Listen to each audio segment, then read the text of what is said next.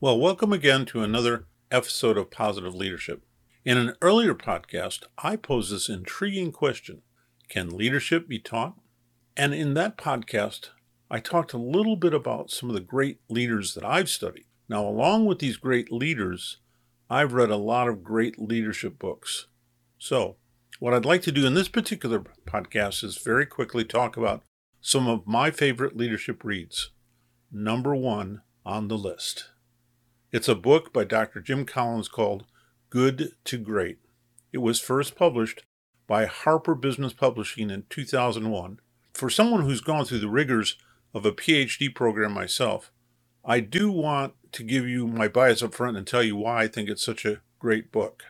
And as someone who has spent so much time in the trenches in leadership positions, I'm a little tired of books about leadership that are just opinion based. I want to know what really works and what doesn't work. And that's the strength of Dr. Collins' book. Dr. Collins did a detailed research into the list of Fortune 500 companies, all of them, for things that made companies truly great, not just good. He and his research team of over 20 people were looking for some companies that were consistently great. Dr. Collins had a very well defined definition of what it meant to be great. To be considered great, the company had to be consistently beating the market averages for over 15 years. Why did they choose 15 years? Because they believed that that was long enough time for the leadership of the company to, transcend one shot wonders or one hit wonders and show consistent leadership over time. They came up with 11 companies that were consistent winners over all of their competitors for more than 15 years running. From their research, they came up with some very profound conclusions. They came up with a concept called level 5 leadership. Now there's two phases in this level 5 leadership. There's a build-up phase and a breakthrough phase. When this book came out in 2001, his concepts about five level leadership were revolutionary. And here's some of the things they found. The most important thing was to get the right people on the bus, the wrong people off the bus, and the right people in the right seats, and then figure out how to drive the organization. Now, this sounds brutal, but again, this was all well researched and backed up by lots and lots of data. It's first who and then the what. The right people in the right seats before vision. The next concept of this five level leadership was to confront the brutal facts, to take a look at where the corporation was at and what discipline they might need to have to turn the company around. And other concepts in Dr. Collins' book was looking at core business concepts making sure you had a culture of discipline. And here's what Dr. Collins says about that to quote from the book When you have disciplined people, you don't need hierarchies. When you have disciplined thought, you don't need bureaucracy. When you have disciplined action, you don't need excessive controls. Other things that they found about these great companies were these companies, great companies, were technology accelerators. And these companies looked at what it took to build a corporation to last. Now, I want to quote from the book again.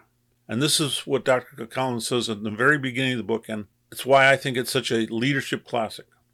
Dr. Collins talks about greatness, and he says this As you immerse yourself in this book, keep one point in mind. This book is not about the old economy, it's not about the new economy, it's not even about companies you're reading about or businesses per se. It's ultimately about one thing the timeless principles of moving a company from being just a good company to a great company. It's how you take a good organization and then turn it into one that produces great results using the definition of results that best applies to your organization. This book has become a classic in both business, and leadership circles. Now, another book that inspired me was a book by Donald T. Phillips called Lincoln on Leadership. Lincoln goes down in history as a great man, but Lincoln had some timeless leadership principles such as these get out of the office and circulate among the troops, build strong alliances, persuade rather than enforce. Honesty and integrity are the best policies. Never act out of anger or spite. Have courage to handle just criticism. Exercise a strong hand that's decisive.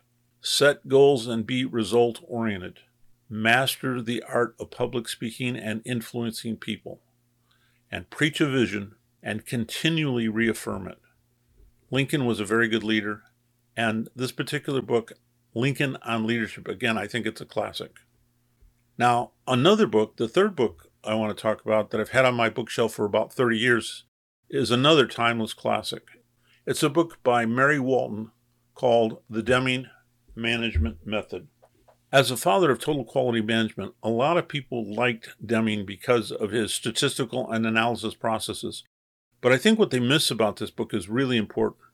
What a lot of people miss is that for as much as Deming was passionate about statistical quality in his methods, he talked a lot about human elements. For example, he talked about the need for constantly training and retraining people. He talked about leadership that drives out fear. He talks about removing barriers between staff areas. And even in today's environment, it's important. And even in today's environment, it's a classic. And I've had it on my bookshelf for a while. Another Jim Collins classic is How the Mighty Falls, and it's the fourth book that I want to talk about.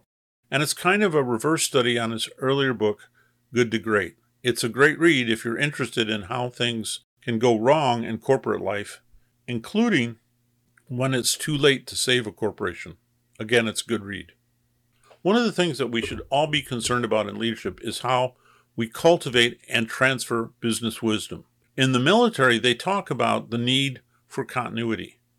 And that's what this last book I'm going to discuss about talks about. It's called Deep Smarts by Dorothy Leonard and Walter Swap.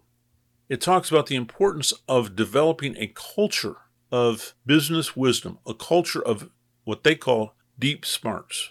Some of the subjects that they've talked about the, are the importance of building this corporation and transferring deep smarts through experience, training, and cultivating a company that, that values this idea of continuous learning.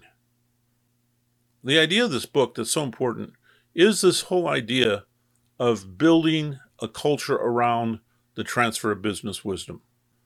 Well, those are just five of my favorite books Lincoln on Leadership, The Deming Management Method, How the Mighty Fall, Deep Smarts, and my all time favorite on leadership by Dr. Jim Collins, Good to Great.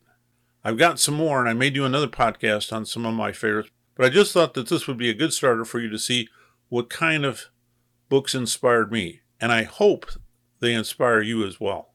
And I hope that some of you will pick up these great books on leadership. Well, that's all I got for you today. I'm Dr. Dave Martin, and I'll be talking to you very soon.